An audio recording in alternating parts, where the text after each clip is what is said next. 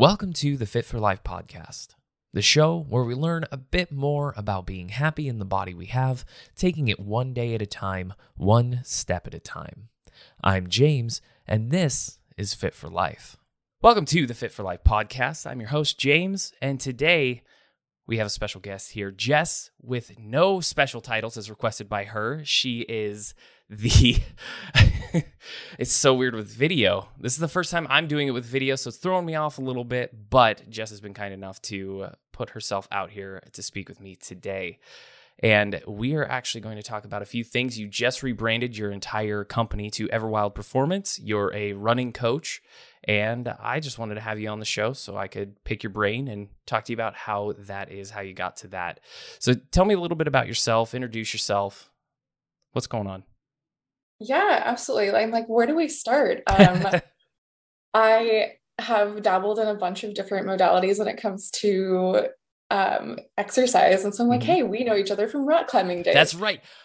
I thought maybe I was worried you wouldn't remember that, and I was just not gonna say anything. Oh yeah, absolutely. Okay, okay, okay. Yeah, good, yeah, cool. rock climbing. Okay, yep. that was a good chunk of like college days, um, and amongst running. But yeah, I so recently rebranded to Everwild Performance, just trying to move away from everything being me centric, but I coach runners uh, to run and to lift. So, kind of big push right now is showing how important strength training is to runners.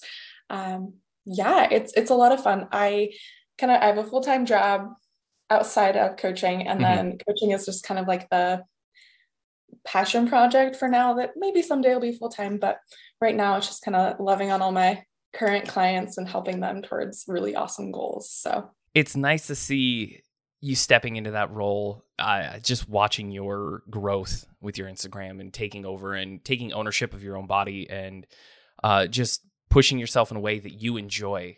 Uh, it's nice to see that development in someone. So, uh, I guess where I want to say you chose running. Uh, what what led you to running specifically? You mentioned a lot of different modalities. So, what what was the journey like?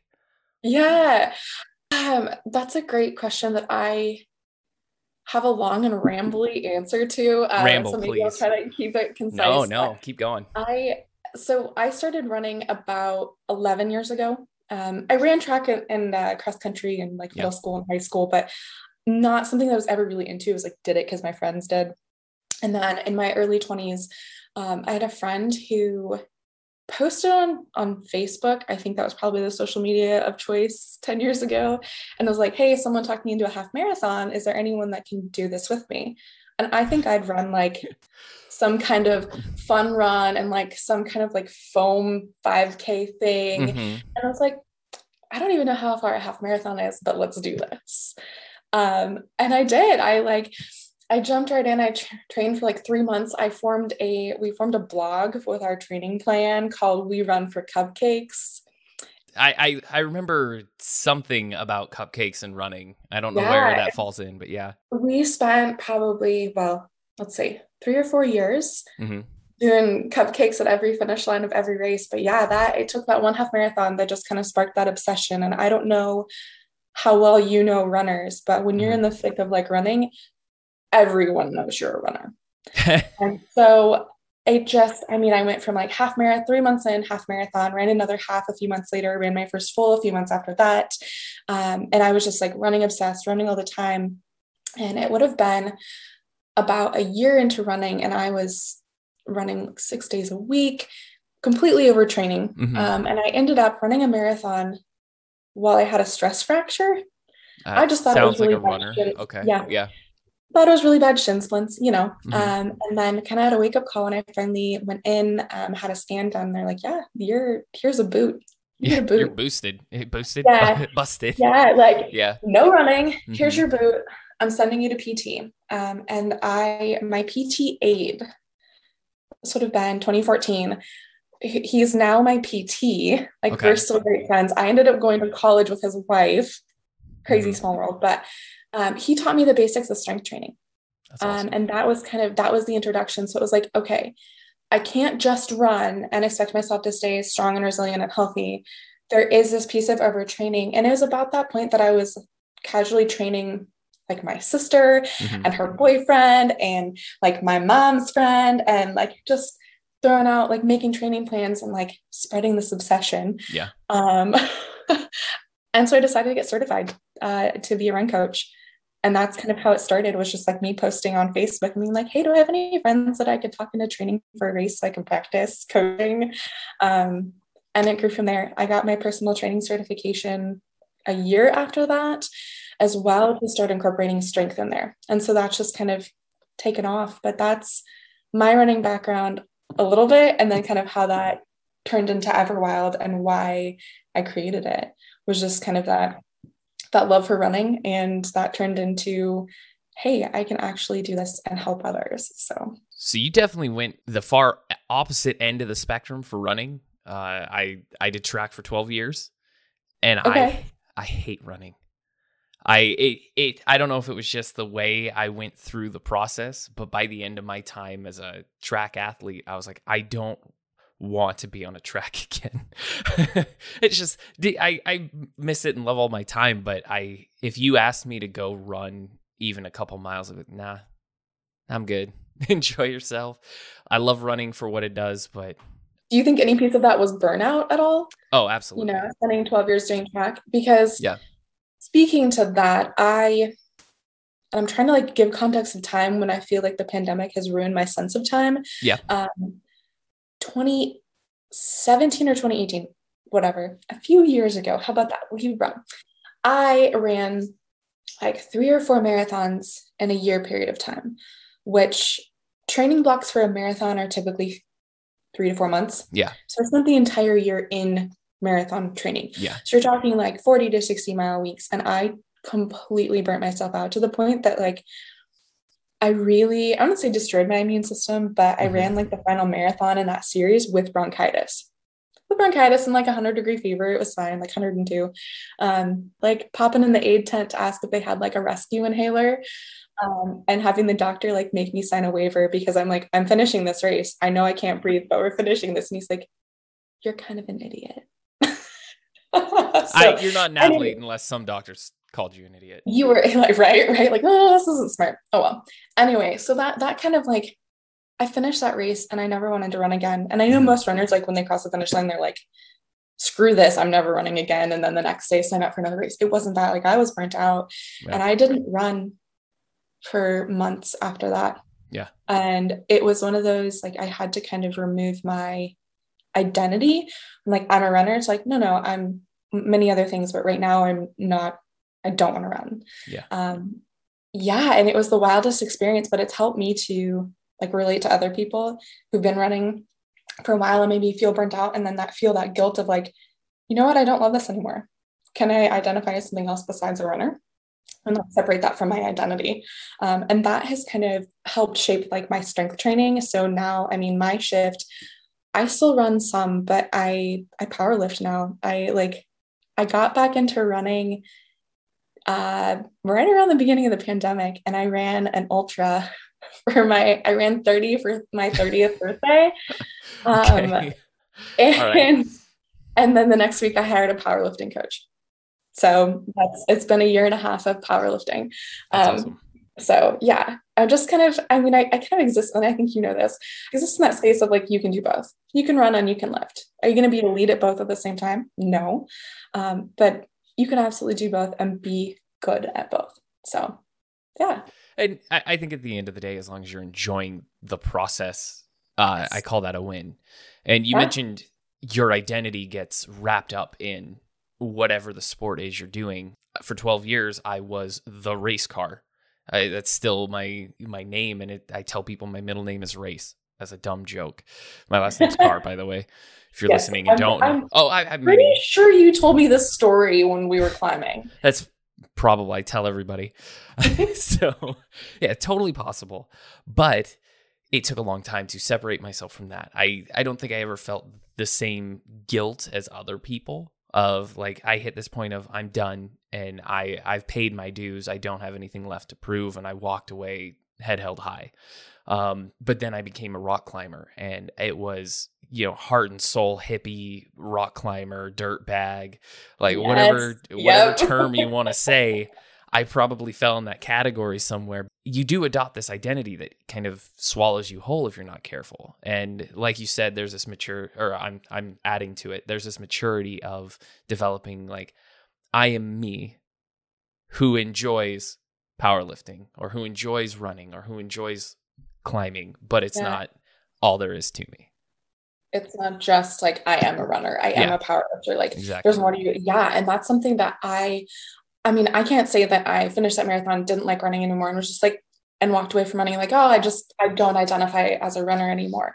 There was, it was such a messy process internally to separate myself out from that when, like, most of my friends are runners. Most of the people i interact with on social media are runners. Mm-hmm. a lot of what i talked about was running and what my next training plan was and what next race so that maybe i could travel to do it. And so to take all that away like i just don't love it anymore. And you question yourself like what's wrong with me? Like I've, I've loved this for so long and this has been so much a part of me. So is that part of you that has to like disentangle the self-worth piece. From there like i am i'm worth more than just being a mm-hmm. runner. Yep. um, what are some other things that i enjoy? Like who am i without running or without you know climbing or without you know that kind of thing? Like it's just messy. Mm-hmm. yeah i agree. I wanted to shift that a little bit but sure, go for it. Like i, I want to talk about your powerlifting because one uh, you were the first female I've had who does powerlifting or any lifting in general. So I want to pick your brain on that and I want to see what that's like for you. So eh, talk talk to me about it. You've gone through some training. What are your favorite lifts? Uh, you, you share share what you're comfortable with. You, you know, you max seven hundred oh. pounds, whatever. Do you want? I'm like, we can talk numbers. We can talk whatever yeah, you want. Yeah, yeah, please. Okay, so I will say the biggest piece of powerlifting that's been so rad is how absolutely empowering it is that mm-hmm. i mean and i don't mean that in just in like cheeseball cliche way. I really don't because i obviously found a lot of fulfillment from running and there's empowerment in running but there is something about loading a barbell and knowing that you're picking up weight that's your own body weight or more. Yep. It's being able to finally like bench press plates. It's finally being you know things like there's these pieces of strength that you're just like holy shit i'm strong. This is awesome and then there's days when you're like, oh, strength is not linear. And this weight that I could touch last week and the week before that, I'm I'm not going to be able to touch today. And then it, you kind of like have to step back and reflect. But powerlifting is I mean like I'm sitting here like wax like waxing all like yeah no please yeah. on it but you're, you're I mean right I'm place. still I'm still considered a powerlifting newbie I really am I mean I've been lifting for years and transitioned into straight powerlifting right like squat bench dead and competing. I did my first competition last August. Um, and I placed second in my weight class. Beautiful. For my nice. first meet. So yeah. that was really fun. Um, and then I have another meet in a month. So we'll see. The hope is to qualify for nationals. Okay. Um, we will see how that goes. And I'm, I don't, find me like overconfident. I feel pretty good. Like the lifts have felt really great in the last few weeks. Um, your form looks good, by the way, in your Instagram videos. Okay. So yeah.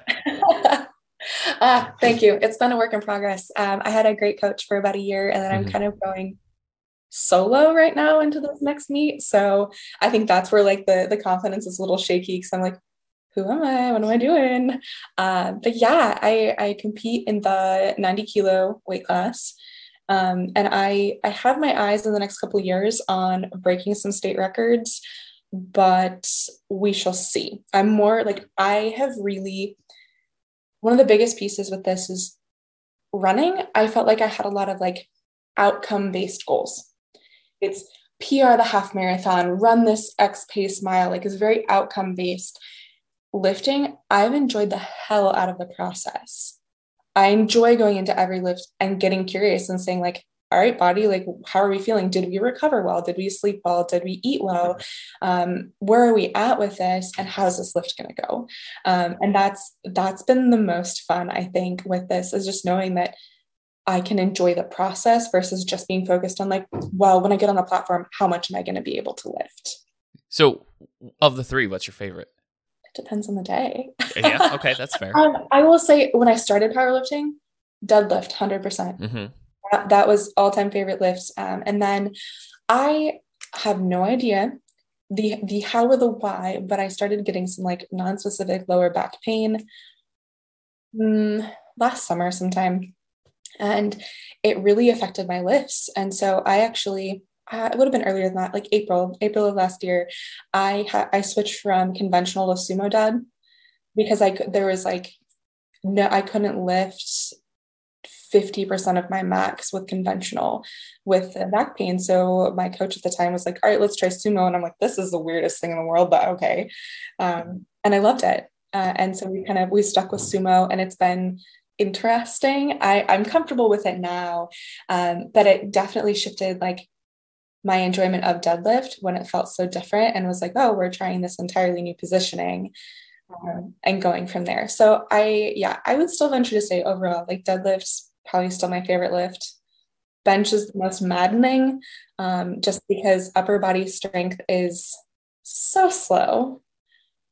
And I, uh, it's, yeah, it's been interesting. I have seen some good progress in the last couple of months. So my competition bench last August was 132. Um, it would have been like 137, talking pounds, not kilos. Yeah. Just throw that out there. Um, no, no, um, just throwing yeah. that out, no big deal.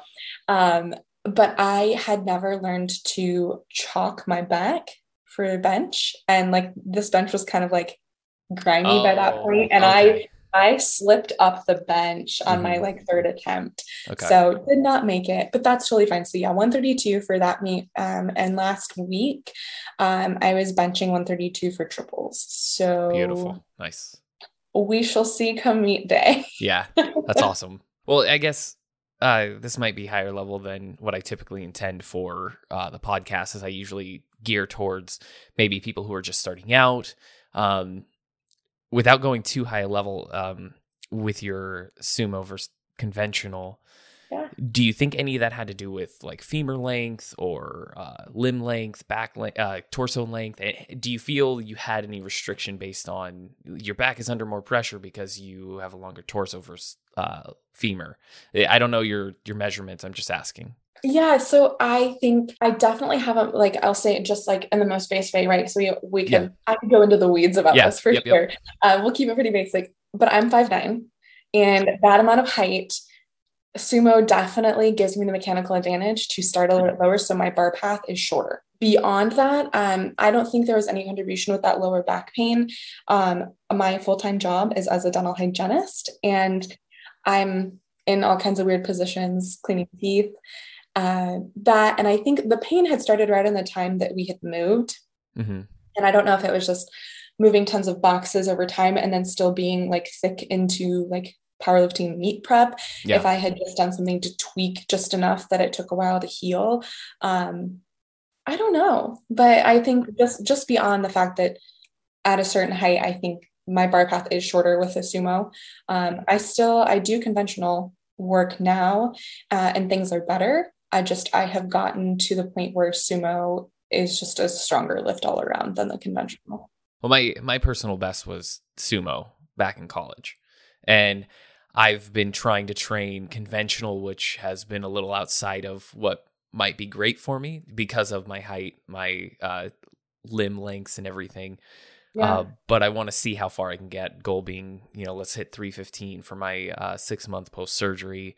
Um, that'll be February and then I want to see how close I could get to that 400 plus range before I have to switch back to sumo and give in to nature.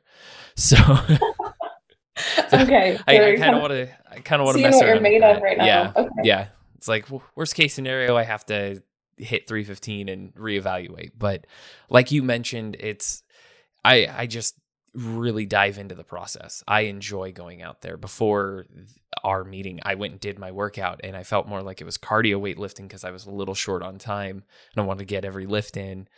Yeah. And I loved it. It just music in my ears and go. And there's something about that time that that time for myself that just makes the rest of the world quiet. Absolutely. Like I, I love that, and I, I love that other people are getting into it and having this opportunity with the world as as it is to kind of discover that for themselves, whether it's lifting, running, rock climbing, backflipping. I don't know. Slacklining. Slacklining, yeah. Okay. Did yeah. you slack when we used to climb? Not well. Um, I rolled my ankle once. Um, okay, okay. I I think that was that was the one time I went, yeah, I'm done. Like, no, I'm I'm, I'm okay. Yeah. So I I think I did it once. That was that was always like I get to the point where my forearms were so jacked from climbing that I'd go slack and so things were like calm down and then I'd go climb again. Um, but God, some of the people that like worked at the gym amaze me when they get on like, oh, I forget what's his name. They'll get on there with his freaking unicycle. There's uh, someone with a unicycle? Yes. Do you were you not around for that? Okay. No, maybe I, not. I was I was decent at slacklining. I just okay. liked it because it was like a fun, like, oh, I can't yeah. use my arms right now. So let's go try try my way of balancing here. I wish I had done it more. It was just more of a um I was so focused on just rock climbing and like just bouldering. I am here to do this. I'm going to tear myself to pieces. My hands are going to be shredded and I'm going to leave and do it again tomorrow. And like I said, I, was just this kind of hippie dirt bag that didn't slackline. That was the only thing I didn't seem to really do at the gym. All but, right. Hey, so, I mean, you created that for like your lifting. You, you know, you had calluses with your climbing, yeah, and now yep. like lifting, you've got a different calluses in different That's right. Places. Yep. I, I try to explain that to people. I was like, I've I've had calluses my whole life. It's just where is different. So going back to Everwild. So you've taken yeah. what you've learned, you've taken your experience with growing as a runner, growing as a lifter, and you've turned it into working with others, helping promote their growth as well. Uh, yeah. Tell me a little bit about that process, how you started it, came up with the idea, and stepping into that role as a mentor. Yeah. Um, are you talking kind of the evolution of like how it became Everwild or just my coaching as a whole? I was going to start with your coaching, but I'd love to hear both. Sure. You can, sure. you can choose which one to start with. It's up to you.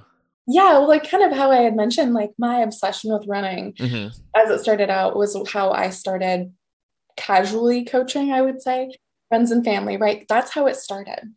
The obsession with running and talking about it constantly eventually people are like oh do you do you train people? You're passionate enough about it, it feels like this is something you would do. Um, so i had casually coached probably half a dozen people before i went and got certified as a run coach. Um, and then the evolution of it i really i mean it it stayed a very casual most of my clients just came from word of mouth i didn't really i didn't build a website for a while i didn't like hugely promoted on social media, right? It wasn't something that I was like actually like, oh, I gotta grow this giant business. It was like, I really freaking love running and I really want to share that with people. And that's just how it grew. Um, and it's it's been awesome. I I mean that piece and then added in strength training about three and a half, four years ago uh, mm-hmm. into that as well. And it was kind of the same thing where I was like, hey guys, like I have found awesome running success from m- my own strength training. Let's see how that can translate into helping you guys. Um, so that that's kind of the, the, in a nutshell evolution of, of coaching. I initially had started out so before it was everwild it was form and focus and that was run coaching. And then i used to do wedding photography um, and so that was like the name encompassed both and about uh, 2018 is when I stopped doing wedding photography and was just fully invested in run coaching and yeah. strength coaching. Um, and that form and focus was a name that just really hasn't fit for a while. Mm-hmm. Um, and so, like you had mentioned, Everwild is new. I mean, we I completely re- rebranded in November of, of 2021 was kind of when that whole evolution all the wheels started turning. Um, but yeah, we just would transition because I the clients that I I work with and the kind of ethos of Everwild, I wanted to take away from it being me centric, where you know when it's like just me and just helping out people to what what does Everwild represent? So we look at, I mean, I, uh, kind of our tagline is "Stay curious, get gritty," and so it's showing up each day and getting curious with yourself. And I kind of mentioned, like, I approach every lift with, like, hey, body, what are we curious? What, like, I'm curious, like, what are we capable of today? Yeah. And that's something that I found myself repeating to my clients a lot because they go out and they, they'd have a specific running workout where they had a range of like you know you need to run these intervals at an 8.30 to 9 minute pace and that gives a lot of anxiety and i'm like no Like, don't worry about that. Like, go out there and be curious, like, what you're capable of, because I think you're going to surprise yourself. And look at that curiosity as, you know, if this didn't go as well as I thought it was going to, what what played a part in that? You know was did i eat enough? Did i sleep enough? Like looking at all those different biofeedback pieces as well. So looking staying curious and then getting gritty. And that's really again finding out what we're capable of what our limits are and pushing those getting outside of the comfort zone and knowing that you know when you're in the final miles of a marathon you have to get really freaking gritty mm-hmm. to cross that finish line because there's only so much physical where it crosses over and it's more mental than it is physical. So yeah. um, that that's everwild just that's why I'm like getting excited. I like I freaking love the name. It took so much brainstorming to be like what what is this for me and what is this for my clients and kind of had a brainstorming session with my all of my current clients on like names and what they feel like all of the coaching and the education that I provide like where where was it represented so the goal eventually is to grow this to a point where there are other performance pieces involved. Um, I have some mentors that are I have PT mentors, uh, a mental health therapist, a dietitian, people that I have that I have like referred out to that are also going to just kind of be a collaborative part of Everwild.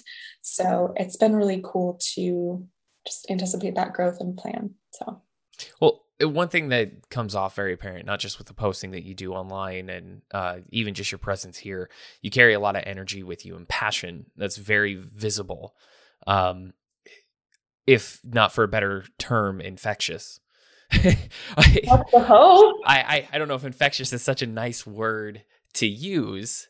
in during a pandemic, right? I know, but I like know. everyone just, knows what it means all yeah, too well. exactly. No, it's it's very apparent that even just talking to you now or probably being in your presence, there would be that drive to okay no let's let's see what we can do let's let's take it a step further let's be a little bit more than we were yesterday and whether that means you know oh i put more on the bar or i did an extra rep or you know no i just i i noticed i need to take a little more time for myself like i've seen yeah. these posts come from you of uh, it's like you're not going to be the shit every day.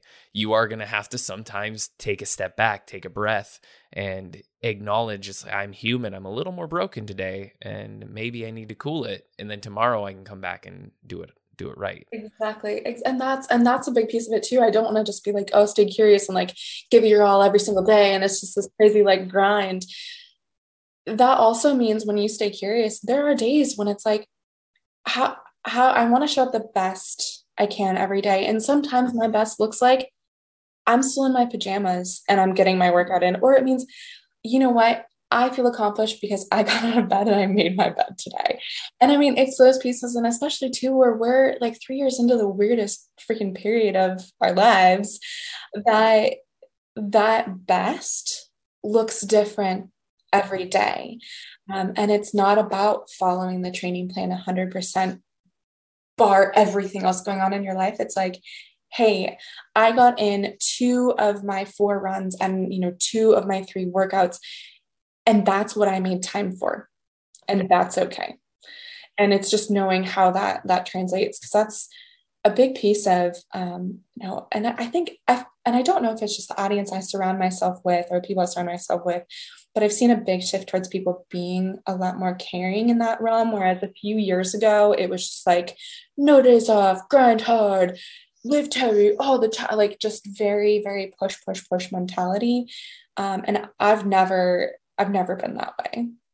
I I mean I had a very short period of time that was a little bit like fueled by body dysmorphia um, and kind of but within like the clients that I've coached first and foremost is compassion like that if there's one piece that I I choose to lead it's I care about my people more than I care about their quote unquote like their performance and like what they're filling out in their training logs they're human first and then we look at everything else so body dysmorphia is difficult for a lot of people. Uh, it's something that I've struggled with.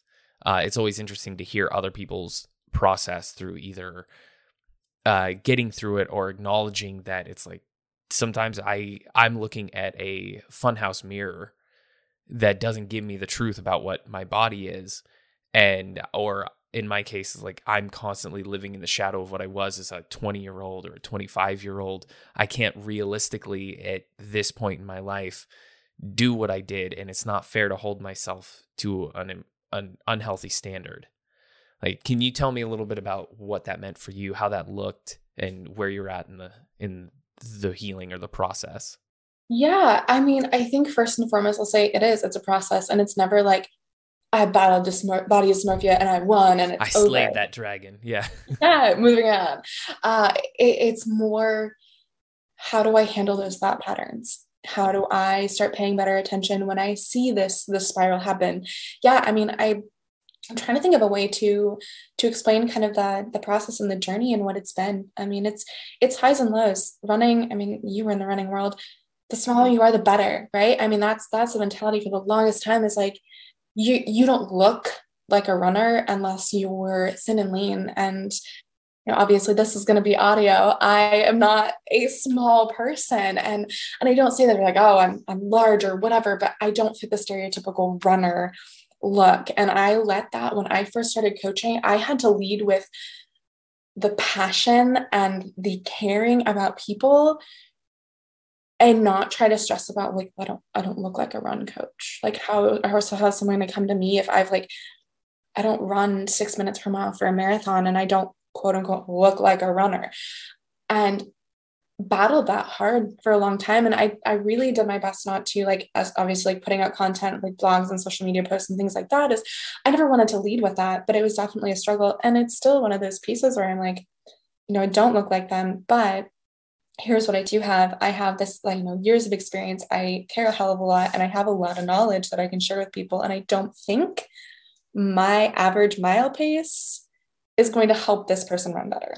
Um, but on the like, and I'm trying to think of even how to explain like the body body dysmorphia process. Um, I think one of the biggest phrases, and I forgive me for not remembering where I heard this, but it was that your body is not the problem it is your thoughts about your body. And so it's not, you look in the mirror and I'm like, God, I don't like, I don't have a six pack. And does that make me any less worthy? No. But you look in the mirror, like, oh my God, like there's fat rolls there. Like, what in the world? And I have to, I, I've got, you have to take a step back and you have to like recognize those act those thoughts as they're actively happening and you can't reprimand yourself right like that's not going to work it's just like wait a second well why, where is this coming from? Do I think that if I have a six pack, I'm going to be happier or be more fulfilled or live a better life? This is going to like help me enter this like magical kingdom of like happiness and fulfillment and like the uh, like the perfect body. No. And so it was finally realizing like I'm not going to love my body necessarily. And that's something too that I think is really frustrating in that like body positivity movement is like there's a lot of there's things I love like like about myself. There are things I love about myself, but I'm not gonna look in the mirror and be like, I love every part of me and it's so great. No, th- there's not, and that's okay. But you have to be willing to accept that it is your body, and it's a hell of a lot stronger and more resilient than you give it credit for. And if you're going to debase it enough to be like, well, you're just not worthy because there's adipose tissue on your body. I think you're nailing it on the head because there is there's this degree of I love my body as it is. I, I love what it does for me. I love that I have it. I love that I get to explore it and figure out how to make it work better, more efficiently, be healthy in in the skin I have. But I also love it enough to acknowledge I have unhealthy habits to work on. I have this that I need to do. I love it enough that I want the best for it and I'm going to put in the work. Um, that was a mental shift I had to take away from kind of beating myself beating myself up because of where I've been in the past. I've had to look at photos of myself that I used to idolize and say I want to get back to this picture and say like you were so unhealthy, you were overtrained, your body fat percentage was way too low, your hormones were all over the place. Like you have to be honest with yourself that that image that you put up as this is your ideal was the reason you fell apart. Was the reason you got hurt. It was the reason you could not compete at the level you wanted to because you tried so hard to look like a superhero uh, back when superhero movies were kind of becoming popular. Everyone still wants to look like a superhero. Come on. They didn't call me. I didn't get to work with Chris Evans. I'm still a little upset about it, but I'll get I'm over sorry. it. no, that I mean that's such a it's so interesting. Like it, it is a process. Even if you are working through those things, like it's not just a like, okay, we're good. So two things I was gonna say is the one, my shift has been, you know, I don't struggle as much now with like, oh, I don't look like a runner. You know, jumping into the powerlifting world the when you're endurance trained, muscle mass looks a lot different than when you are strength trained. Um, and I had to shift and like going into detail about this, I am open enough and comfortable enough. It's not weird and hopefully doesn't cross come across as sounding weird. But I went from, you know, I wore like this certain size and these clothes fit a certain way to getting into a year of powerlifting and realizing like there's a lot more muscle mass now and my clothes fit weird i had to you know i have to buy larger sizes and so that like that like for lack of a better word mind fuck of like oh we're buying larger sizes was really hard yes. to grasp yeah. at first and it was really hard for me to kind of show up and like feel good in my skin when i'm like well this doesn't fit like my body and feel like my body but okay let's like let's shift this and look at how much strength i've gained um to quantify this a little bit uh, I did a DEXA scan, you know, like the kind of gold standard of body composition testing when I first started powerlifting. Um, and then I did one in the fall. So, roughly a year apart, right? Of first starting powerlifting, a year into powerlifting with, you know, a little bit of running intermix. Like I did a 25K in the fall as well. Um, and I gained 13 pounds of muscle mass. So there so uh, for me mentally the piece of like okay yeah clothes fit different but how much more like lean mass are you carrying around? My body fat percentage has not changed at all. That hasn't um, and i'm eating probably 800 to 1000 calories more. Yeah. Oh, yeah. you know?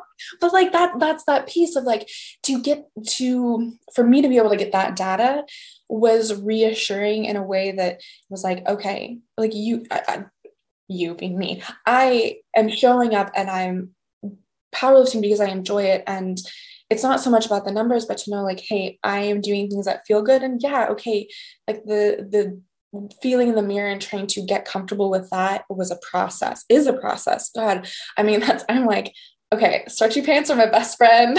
and we work through that. So um, just interesting, you know, shift talking about looking like a runner to like looking like a power lifter and like lifting like a power lifter and being like, all right, how does that that shift things? Um, and I think the other piece that I wanted to say too, um, you're talking about just body dysmorphia. The other thing that I have found a lot of right word, I was gonna say solace or comfort, but more just a piece of like reminding myself um, when things get kind of wound up in that those negative spirals of looking in the mirror and you know reflect like comparing yourself to previously or where you want to be or those kinds of things um, is a phrase you are safe here like you are safe in your own body um, you're safe where you are and it it helps to kind of ground in that space and i don't want to sound woo woo or anything like that but that's just been a really big thing for me in this powerlifting space in the last year and a half of like you're safe here you might feel different, you might look different, things might fit different, but you're safe here in your own body, even as things change, because things aren't meant to stay the same.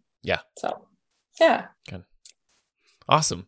Was that a ramble? That was no, a ramble. No, no, it's perfect. like I, I really mean it. I want you to just kind of go and I, I, I always want this to feel like if you and I were just sitting down having a cup of coffee or something, because I, I just want to have good conversations with people who are passionate and who can share their story or their journey or wherever they're at in their life with others who may be sitting here going, you know, I don't look like a runner, but I enjoy going out and running or I I don't look good when I'm lifting or they're trying to get into deadlifting, they're trying to get into powerlifting, but they're embarrassed because they're lifting next to dude sumo who's doing 600 plus at the gym. That's great for him. You're not there. This isn't about him. Focus on you.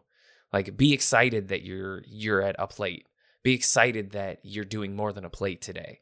You know, get get into the moment of what it's doing for you. and enjoy that process of what did you learn today? What did you learn about yourself? And I that's the whole point of this podcast is just to be that voice in their head of don't worry about the other guy.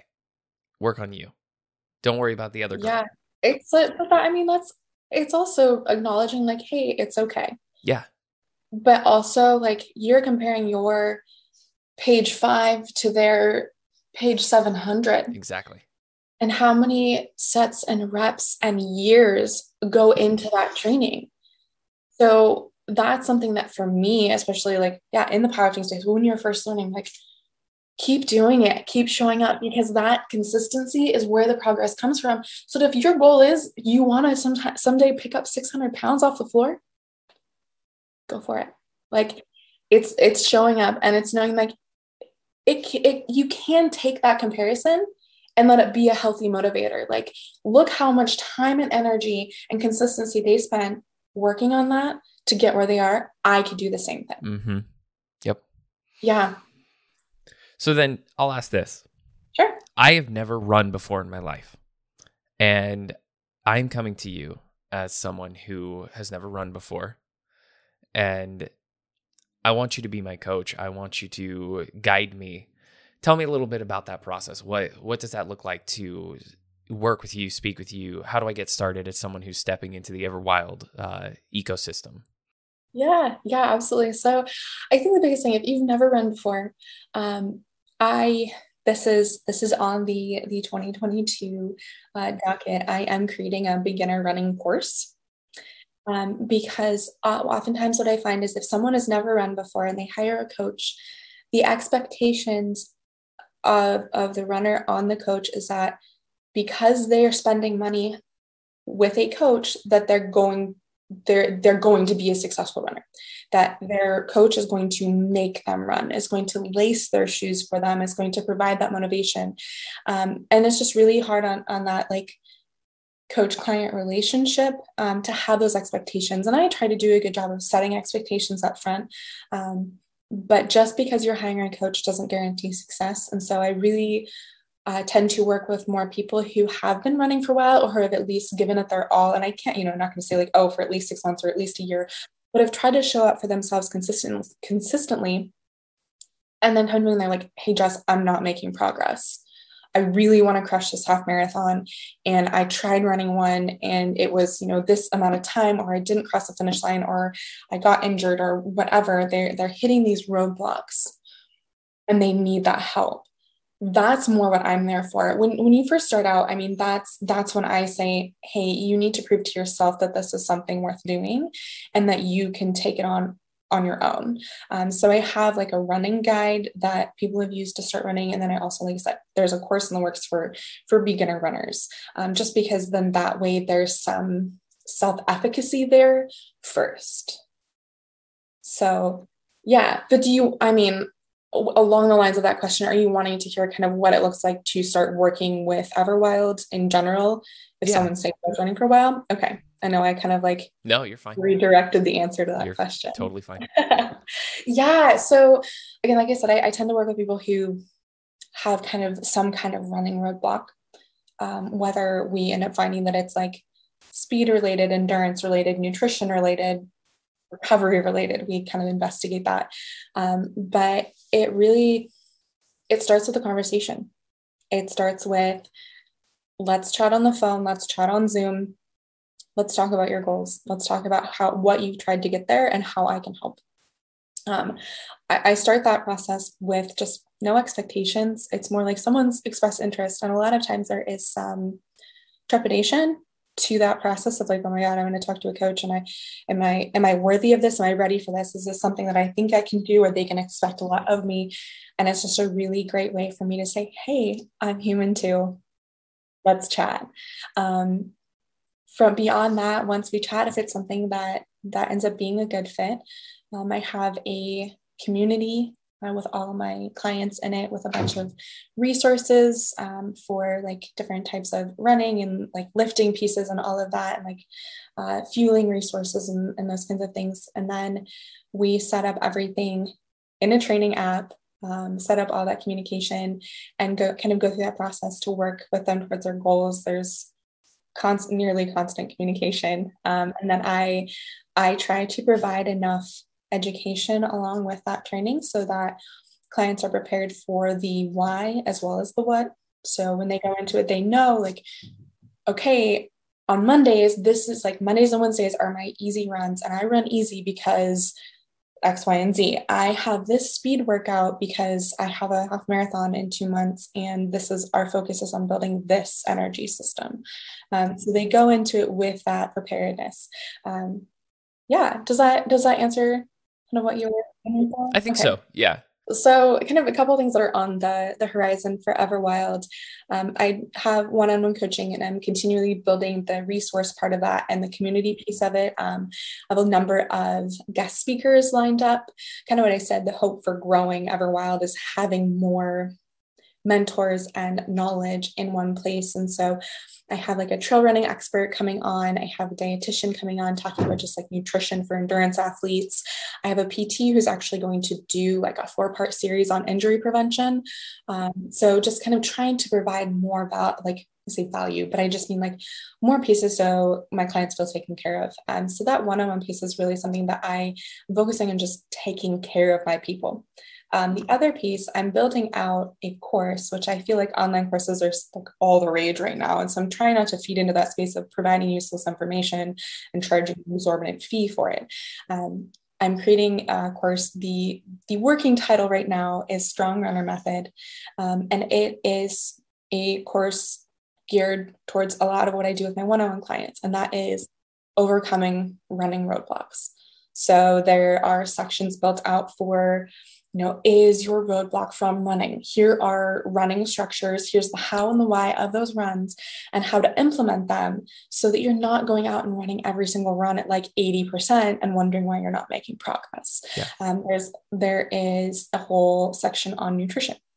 Um, same kind of thing, right? Applying that, like, how does that apply to nutrition in my long runs, nutrition for pre workout, post workout, those kinds of things, and how that plays a part in maybe creating that roadblock for you. Maybe you're not eating enough know, that kind of thing.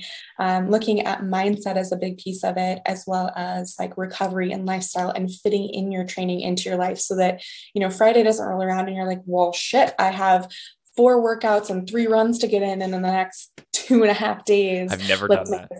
Ever. No. no, not once. No, no, no. Not right there, right now. Fine. exactly. Um so yeah i mean that's kind of exact that's the the big like like okay there are so many pieces into that road what those roadblocks could be. So that's what that whole course is is like for someone to work through it and self-identify through each of these like modules on what's holding me back how can i work through it? Here here's an immense number of tools for your toolbox. Work through take what you need and apply. So yeah that's that's kind of what's on the horizon. It's been there's there's a number of things that i have ideas for and i'm trying to just remind myself that i am one human and um and go from there. Yeah. Well the next part of this is more self-indulgent for me. I have built out my own home gym and it is fascinating to see what other people have done with theirs. I know you've put some money and time into investing in your own home gym or home workout space. Tell me a little bit about what you have and uh, maybe about what your plans are for future investing. I, I'm, I'm choosing my words carefully. we're not throwing away money. It's very much an investment. It has been a work in progress, and I have like grandiose ideas for what mm-hmm. I want it to become. Sure. Um, yeah. We, you know, we moved into this house almost a year ago, and I got like a third of our garage, and I was like, "This is great! This is great!" And then I started putting everything together and adding things in. And I was like, I need more room. So I eventually will have half of the garage. Um, it's a work in progress, but right now um, I have a Rogue folding rack. Um, I have a 15 kilo and 20 kilo barbell.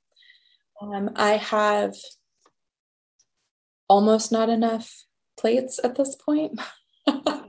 um, but they're all just kind of your classic Rogue bumper plates, which I have learned in the powerlifting world that powerlifters do not like rubber like bumper plates that it's all about the metal So you know, maybe someday I'll be like a real powerlifter. Wait, when you when you go calibrated, uh, that's when you're serious. So yeah. let me know. When I'm just I'm just an amateur. Yeah, I haven't gone down.